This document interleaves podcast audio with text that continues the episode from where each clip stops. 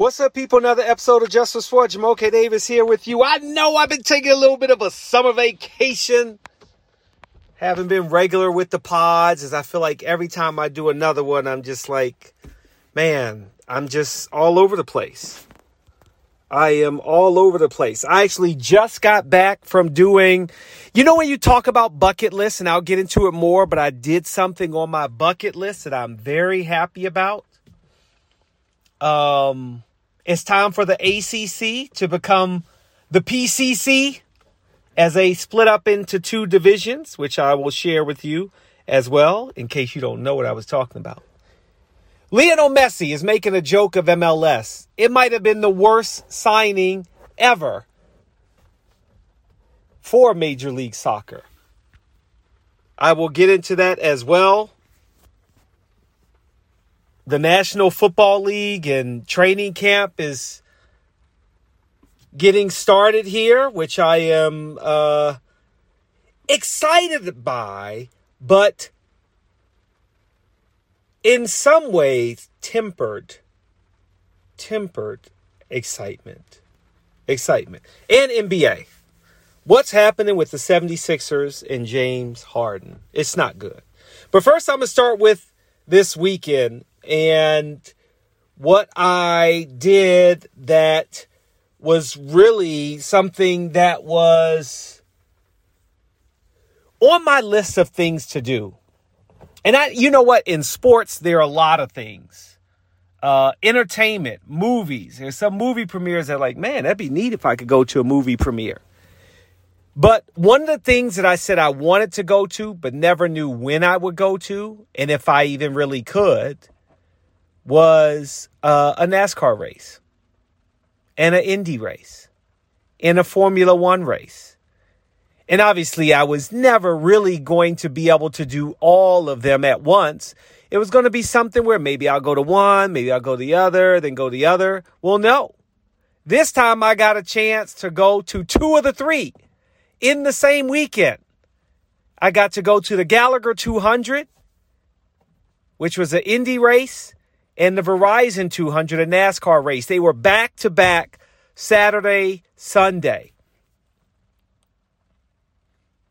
And it was one of the more exciting event events. And look, I was working, yes, following a female engineer in a male dominated field and two college athletes that once their college career was over, they didn't know what they were really going to do.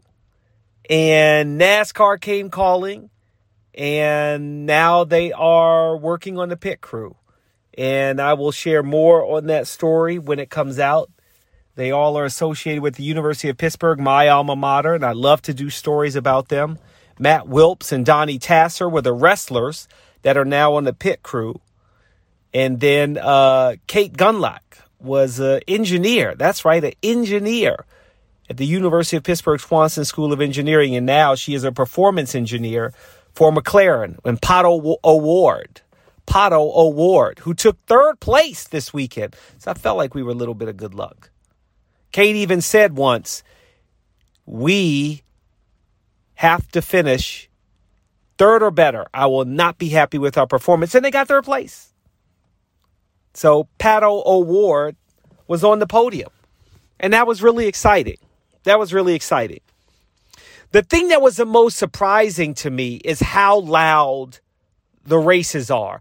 I knew I was going to have to have some earplugs because you see everybody wearing them. But the sound generated when those cars go by, it was so loud and cool at the same time. It is fast. They are going 170 miles an hour on a straightaway, and you can feel it. Your body vibrates. It is so loud. Even through the earplugs, it it it does something, but you're still kind of like, oh my gosh, it is so loud. But it was cool to see the environment, to see the fans, um, the racers that were with the two pit wrestlers, Alex Bowman and Todd Gilliland. They were really uh, gracious. It was great to talk to them. Um, I got to meet and interview Dale Earnhardt Jr. Uh, we got an interview with Bubba Wallace. It was pretty cool. In that atmosphere, you know, I'm used to an arena, basketball mostly, but I've done some hockey. I covered some NFL, but nothing beats a track. It was just the most walking I have ever done ever in like a hundred degree heat. I was just standing out on the track getting B roll of the pit crew. And in one minute I'm doing an interview. And next minute we're getting B roll of the car. Whatever the case may be. In the first five minutes you were drenched. I was just drenched. I was like, I'm just gonna be stinky. Everyone was stinky but everyone loved it. The media, the public relations for Indy and NASCAR treated us so well. Good food, air conditioned media area, so at least we could escape for a little bit. But I'd probably say realistically, if I had to split up the 60, let's say I was just there for 60 minutes, I'd say 40 minutes I was outside, 20 minutes I was inside. So I didn't really get to enjoy it till it was time to eat or get something to drink. But the passion for the racers, the passion for the event, the skill that was required of these racers was just, it was magnificent. And I'm glad I got to check it off of my bucket list. Thanks to uh, Toyota, Chevy, McLaren, um, it was it was a lot of fun. It was, it was more than I thought it would be.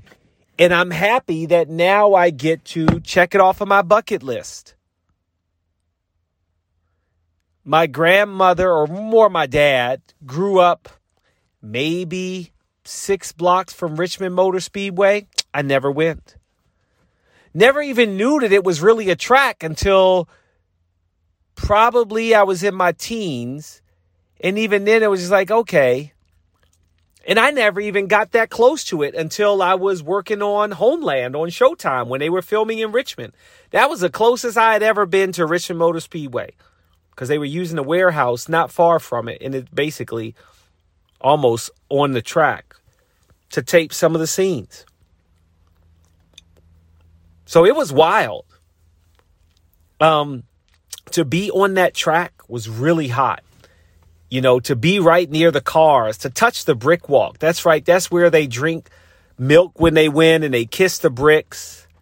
Uh, Ty Gibbs, shout out to Joe Gibbs Racing. Ty Gibbs won the, what, it wasn't the Verizon 150, NASCAR 150, whatever event. He won an event on Saturday, and that was cool to see as well. Obviously, Joe Gibbs and a connection to the Washington football team. Of course, it wasn't called that when he was a coach, but that's my team. So Joe Gibbs Racing, when he left to go to NASCAR, I was like, I'm a root for Joe Gibbs Racing. Now I root for 23XI. That's Michael Jordan and Bubba Wallace. I root for them too. But now Alex Bowman and Todd Gilliland, they have a fan in me too. It was just great. I mean, to see people sitting out in the stands. When you walked, when we drove in, before we walked to the media center, Never saw more campers and tents, portable showers. It was just a great, great time of just everybody. Obviously, I'm only looking at from a top level, but everybody seemed happy. Everybody had a good time, you know, whatever way they could.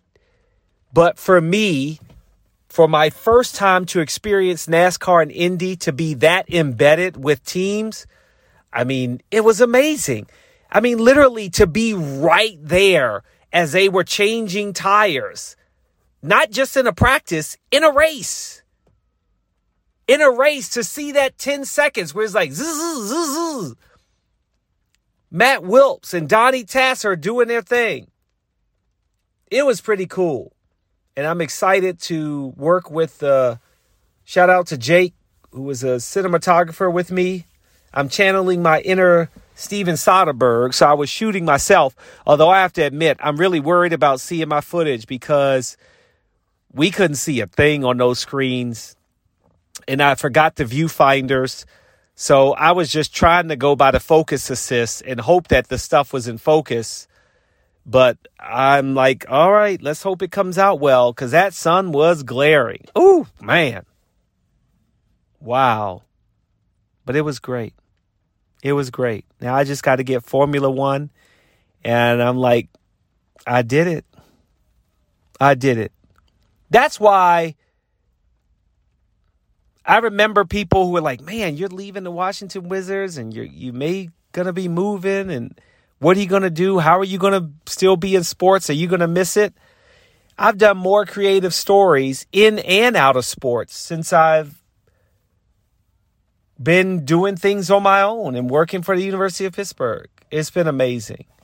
And this was another wonderful experience. Four straight days of 10, 11 hour days, sweating like crazy. It was a lot, but I wouldn't change it for the world. I wouldn't change my first NASCAR and Indy race. It was it was amazing. And I was most happy when I got home late last night and I could hang my credential along with all the other credentials. It was pretty cool. I got a little t- a little booklet with all of my tickets too. Um, I like to look at those from time to time. From time to time. But if you get a chance to go to an Indy race or a NASCAR race or both, and the reason why I got to go to both is because they were both racing at Indianapolis Motor Speedway, and apparently this might be the last year ever. So two years ago during the pandemic, it was out of necessity that they raced together. And now it may never happen again. So maybe I was seeing the very last time that they will race together. And that's kind of cool too. That's kind of cool.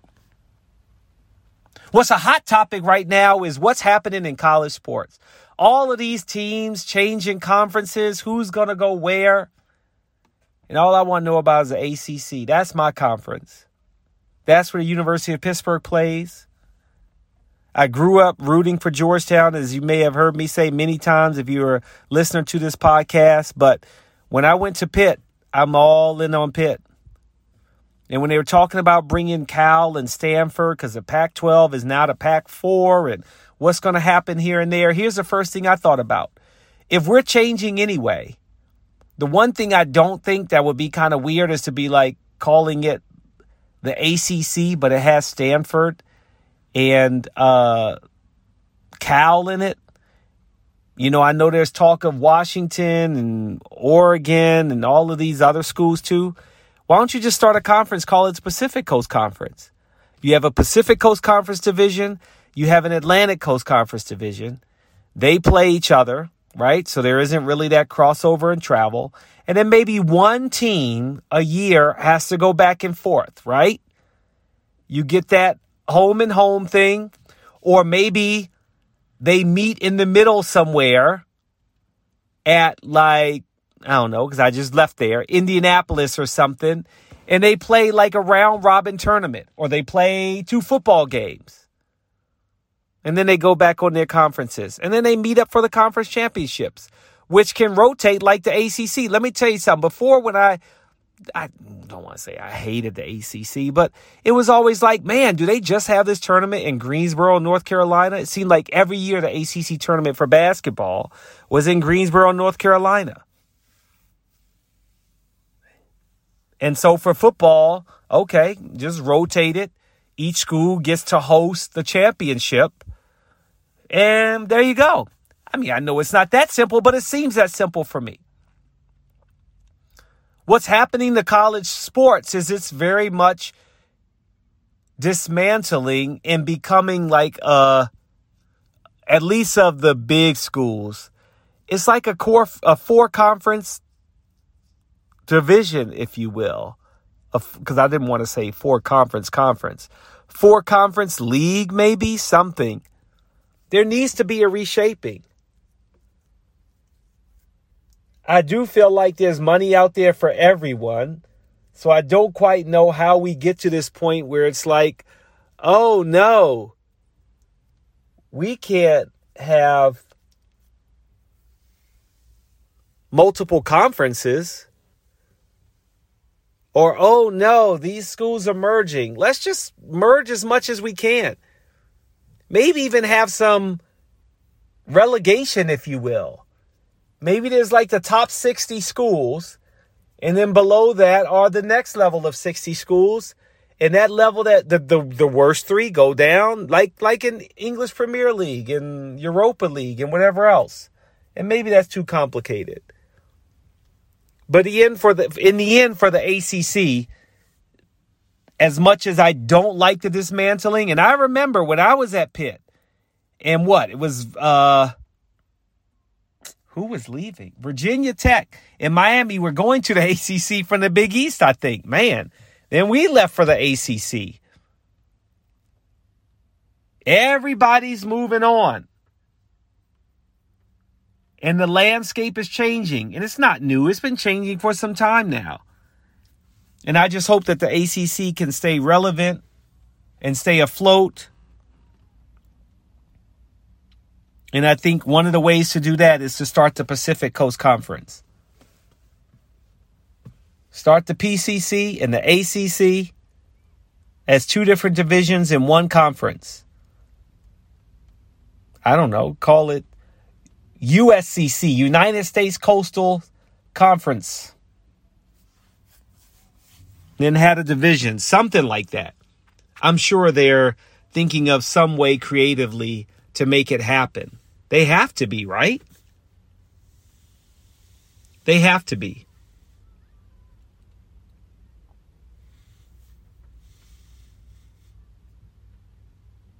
As I look at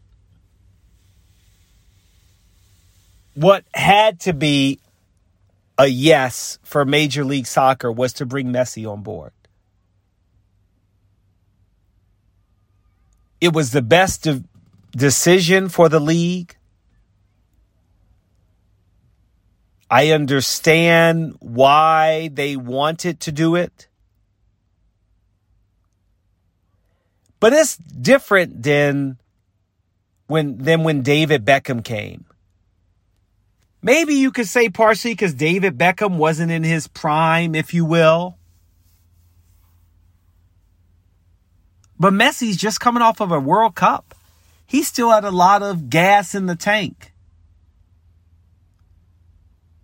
And unfortunately, what I think has happened and what I am observing is MLS might have been ready to accept Messi for the visibility of the league, the popularity of the league around the world. Everybody can watch MLS now that it has the Apple TV deal, which was smart by MLS. But Messi's too good for MLS. For the majority of the players playing in MLS, they are not at the level that they should be on the same field as Lionel Messi. They just shouldn't. And if you don't believe it, just think about how the fact that he scored multiple goals in street three straight games going into this weekend. Eight goals in five games. Tie, he's tied for the league lead in goals scored in five games. The player he was tied with, Joseph, it took him 24 games to get eight goals. If you don't think Messi is playing in a lesser league, I mean, come on. Who are we kidding here? Nobody. Nobody. I would not be surprised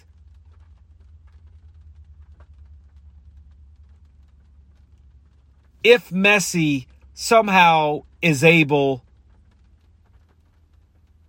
to get Miami to the playoffs. I just wouldn't be surprised.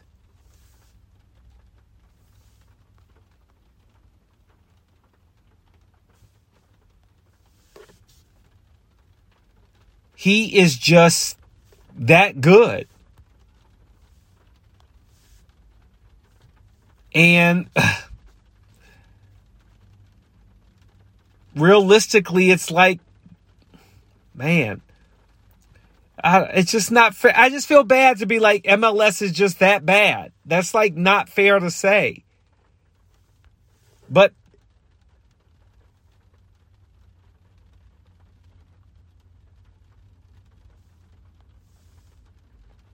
the only thing that can slow down Messi is what happened over the weekend, and that's an injury. He tweaked his right ankle.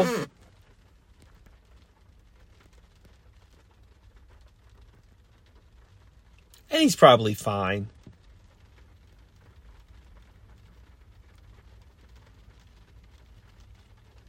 But that might be the only thing that can slow him down. Eight goals in five cup matches.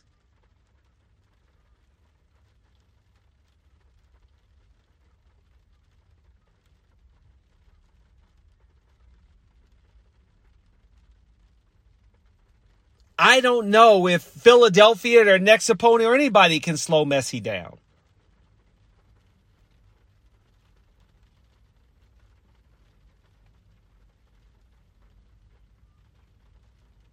There might be a chance for them still to be able to get into the Champions Cup or the league. I mean, I'm kind of confused by all these different cups, but but if there's a chance for them to get into the playoffs, I mean, Messi's going to win the MLS Cup. And then what are we going to say? What are we going to say after that? I mean, I mean, will he even still play?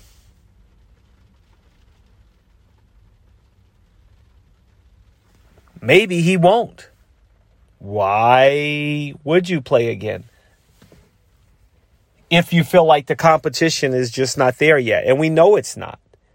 Messi's not going to make the competition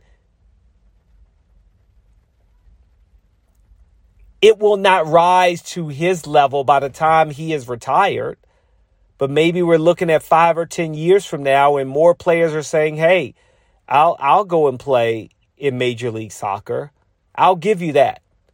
I'll give you that. I know that my son has already asked a million times to go to an Inter Miami game. And as he plays soccer, I'm like, I don't know what kind of soccer player he will be. But who knows if Messi is changing he already wants a jersey. Who knows if 10 years from now we'll find I'll I'll be sitting in the stands as some cameras on me talking about my son playing in USA soccer or MLS or something. Who knows? But I know that even when I look at my son, Messi has changed what more and more young players in America are thinking of the beautiful game. So, if nothing else, we know he is doing that for Major League Soccer, raising the profile of the league. And there's nothing wrong with that. There's nothing wrong with that.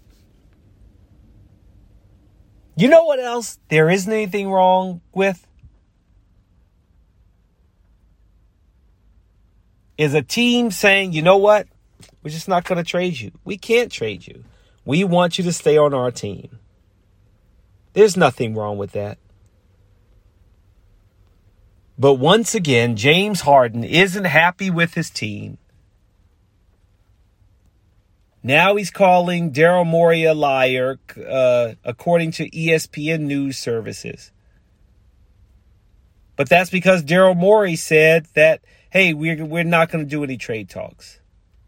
Daryl uh, James Harden said during an Adidas media event, as I'm reading, as I was reading from the ESPN report, Daryl Morey is a liar, and I will never be a part of an organization that he's part of.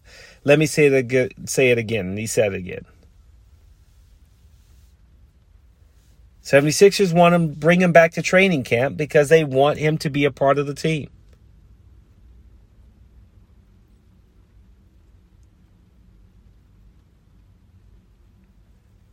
But James Harden thinks he's still the James Harden of 10 years ago, and well, maybe more like five.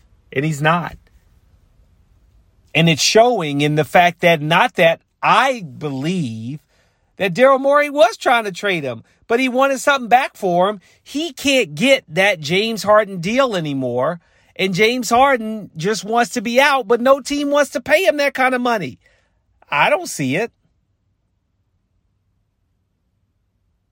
If the Clippers were the one taker, bottom line is they could not agree on a deal. James Harden's on what? His fourth team in five years? After a while, you got to look yourself in the mirror a little bit. What am I not doing? And he seems to not be able to do that. And the Sixers seem to not be able to get a good trade for him. And so now he's calling them a liar. And my thing is a deal's a deal.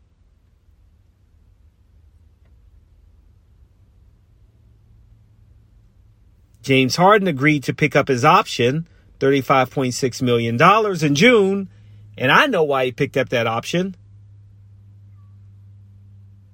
Because he wasn't going to get anywhere near this kind of money as a free agent.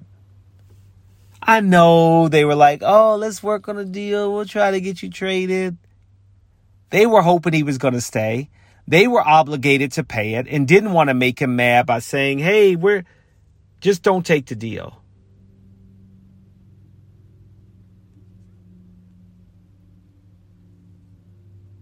Harden wanted a long term extension and he couldn't get it. Rightfully so, he should not get it. Not the kind of money that I'm sure he was asking. Not because I want to take any bread out of his bank account, because he's just simply not worth it.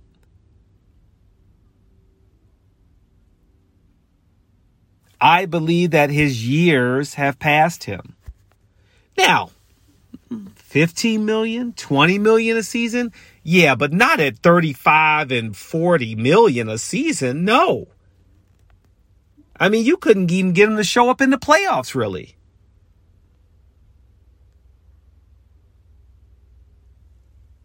And that being said, I don't think Philly is still a contender in my mind.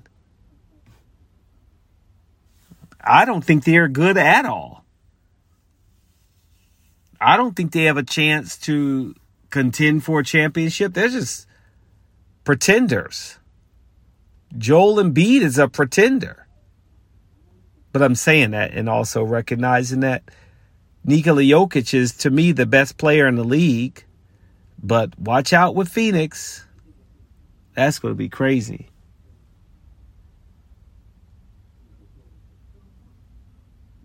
But I just think realistically, this is the only place for James Harden. They had to sign him, and they're stuck with him, and nobody's going to give him that money. Nobody's going to give up what the 76ers want. And this is a business. We'll see what happens. James Harden says he's a liar, so be it. Who knows what's really going on behind closed doors? And I'm sure we'll hear about it on the podcast at some point. One of the former NBA players or current NBA players, maybe his playoff P, that'll have James Harden on and be like, hey, Uh, my team tried to trade for you and they couldn't get you. What happened? And James Harden will say his thing. Paul George will say his thing. Maybe that's what happens.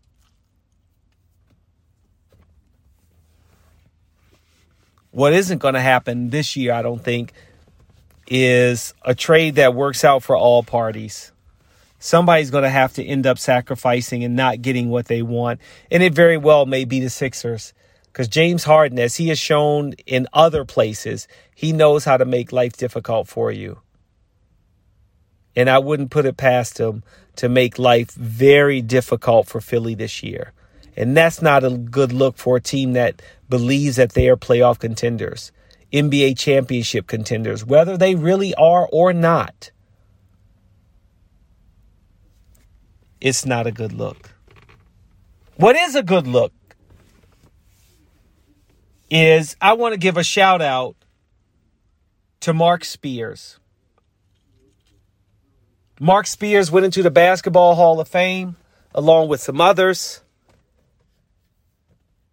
some other former players.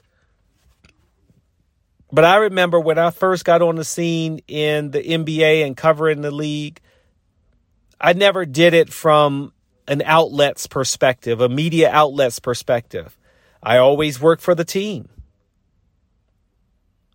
And so I didn't know what that was like, but I would work alongside a lot of the journalists. And Marc Spears was one of my favorites. Always nice to talk to, always helpful, always had the plugs with the players, but just a genuinely nice guy, very talented. You'd see him on uh, ESPN's NBA Countdown and some other outfits. But I always just liked him, and I was happy to see him get into the Hall of Fame. And congratulations to Marc Spears. Congratulations. My Orioles.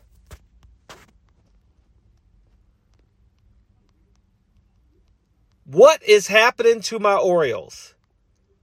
Now, first, I was mad because when I do watch a game, of course, you want to see them win. Why'd I have to watch the game where the Houston Astros hit a grand slam in the top of the ninth and the Orioles can't come back and win it? I was not happy. If you know me, you know that there is one team that I want to see them beat, and that's the Houston Astros.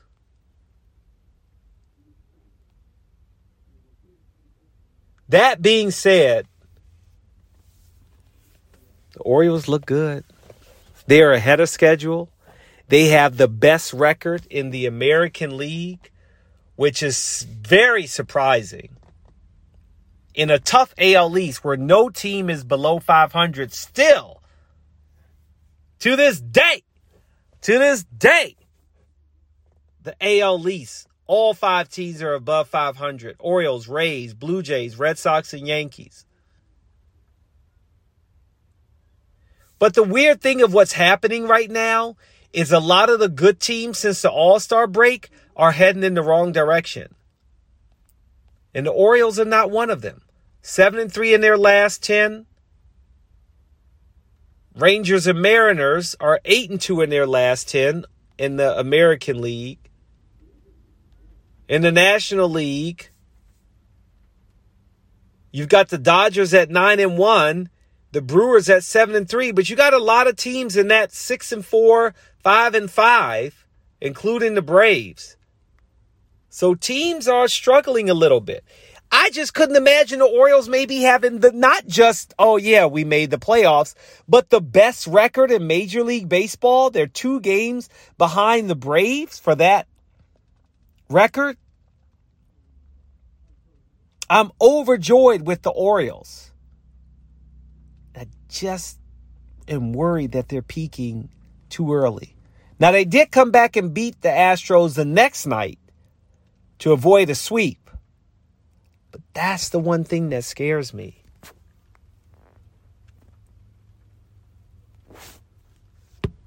Is can they keep this momentum into the playoffs? It may be beyond. Maybe we're talking World Series. But I'm a chill on that kind of conversation, though. I don't want to go too far into it. I'm just going to enjoy it. I'm just going to enjoy it. And I will remind anyone who questions my loyalty. I still love the Nats. At 53 and 66, 7 and 3 in their last 10. If they end up with a better record than the Mets and you look at who the Mets have on their team, compared to who the Orioles have on their team, or excuse me, the Nationals have on their team, man, that's bad for the Mets. That's bad for the Mets. But I'm happy for the Nats. Not because I want to see them where they are, but they can look right up 90 up 95, I-95 and see what the Orioles are doing. And for any of us that are Nats fans too, right? I started out as an Orioles fan because there was no baseball in DC. So I will always root for the Orioles and the Nationals. But there is an opportunity to see that, hey, maybe we can turn it around with the young players that we have recruited and traded for and drafted, et cetera, et cetera. And that's the hope.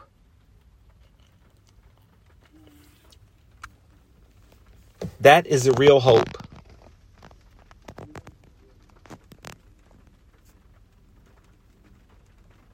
That's the real hope.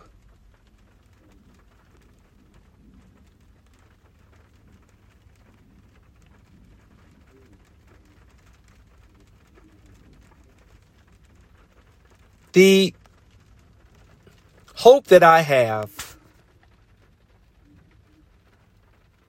is that I'm going to get into this NFL season. I hope so.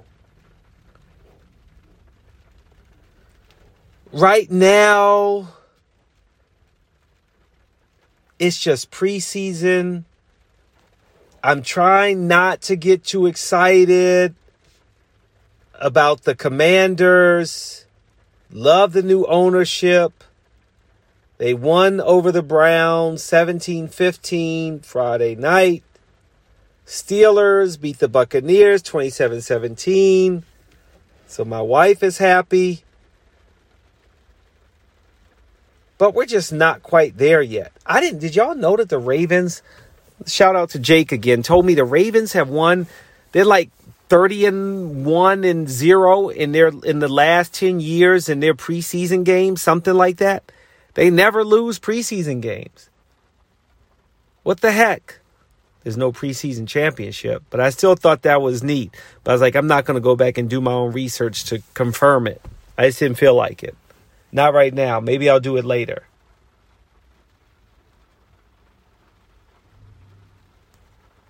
But I'm slowly getting excited about football again. It's just going to take some time. It may take a lot of time for me to really get back into it. It's like I'm looking at it with like one eye open. Like, okay, it was the first preseason. I'm excited about the draft. I'm bummed because one league that I'm in they're gonna do a little uh, auction draft in person, and I love in person. I haven't done an in person draft in a long time, and it's a lot of fun to get together with your friends and do a draft like that. But unfortunately, I won't be in town for that, so I can't do it. I'm really bummed. Maybe I could do it via Zoom. At least I could kind of be there. Yeah, you know what? I'm gonna ask if I can do it via Zoom. But also did an EPL draft my dad and brothers wanted to do it. And like, it's really confusing. So I was excited about doing a draft, but then Harry Kane is no longer in English Premier League, and I had drafted him amid the rumors that he was going to leave. And I was like, well, he's the best available. If I don't take him, he's like the best player that was available. Duh, I couldn't think of anything else. But it was just like, no, it's not the same. I need the American football draft. I need the American football fantasy league. And so I'm I'll get more excited probably when I do that, as you will too. As you will too. Next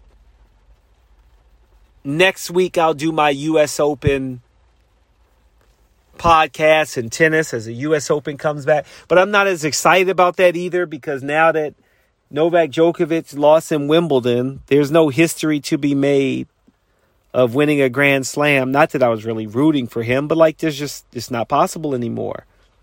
No chance. No chance of that happening. No chance. I got one last funny story to talk about. It involves my mom, not necessarily sports. But she calls me one day on the phone. And I just wanted to share this. And she says, I've discovered the most amazing thing. And in my mind, I was like, what could she possibly have discovered? No, I should say shout out to my son for winning his soccer camp championship. My mom says she's discovered YouTube. She just discovered YouTube. And she is just amazed. She did not know that YouTube existed and that she could now see it on her television. And so then she starts to, and I love my mom. This was the funniest and best story in a long time. And she says to me, I am so happy that I discovered YouTube. It's amazing. I can search for all kinds of things. Like, what are you talking about?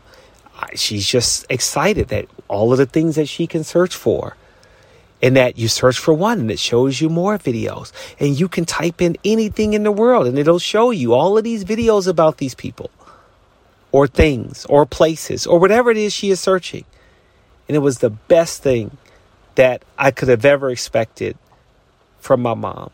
I was just overjoyed. I just couldn't believe it. I really just couldn't believe that that's where we are. But that is where we are. That in 2023, my mom is just discovering YouTube. Maybe you're just discovering this pod, and now you go back and listen to all the other pods my rants, my raves, my guest interviews, or maybe a future one. But I'm in this one right now. That'll do it for Justice Sport. I'm Jumoke. Ciao for now.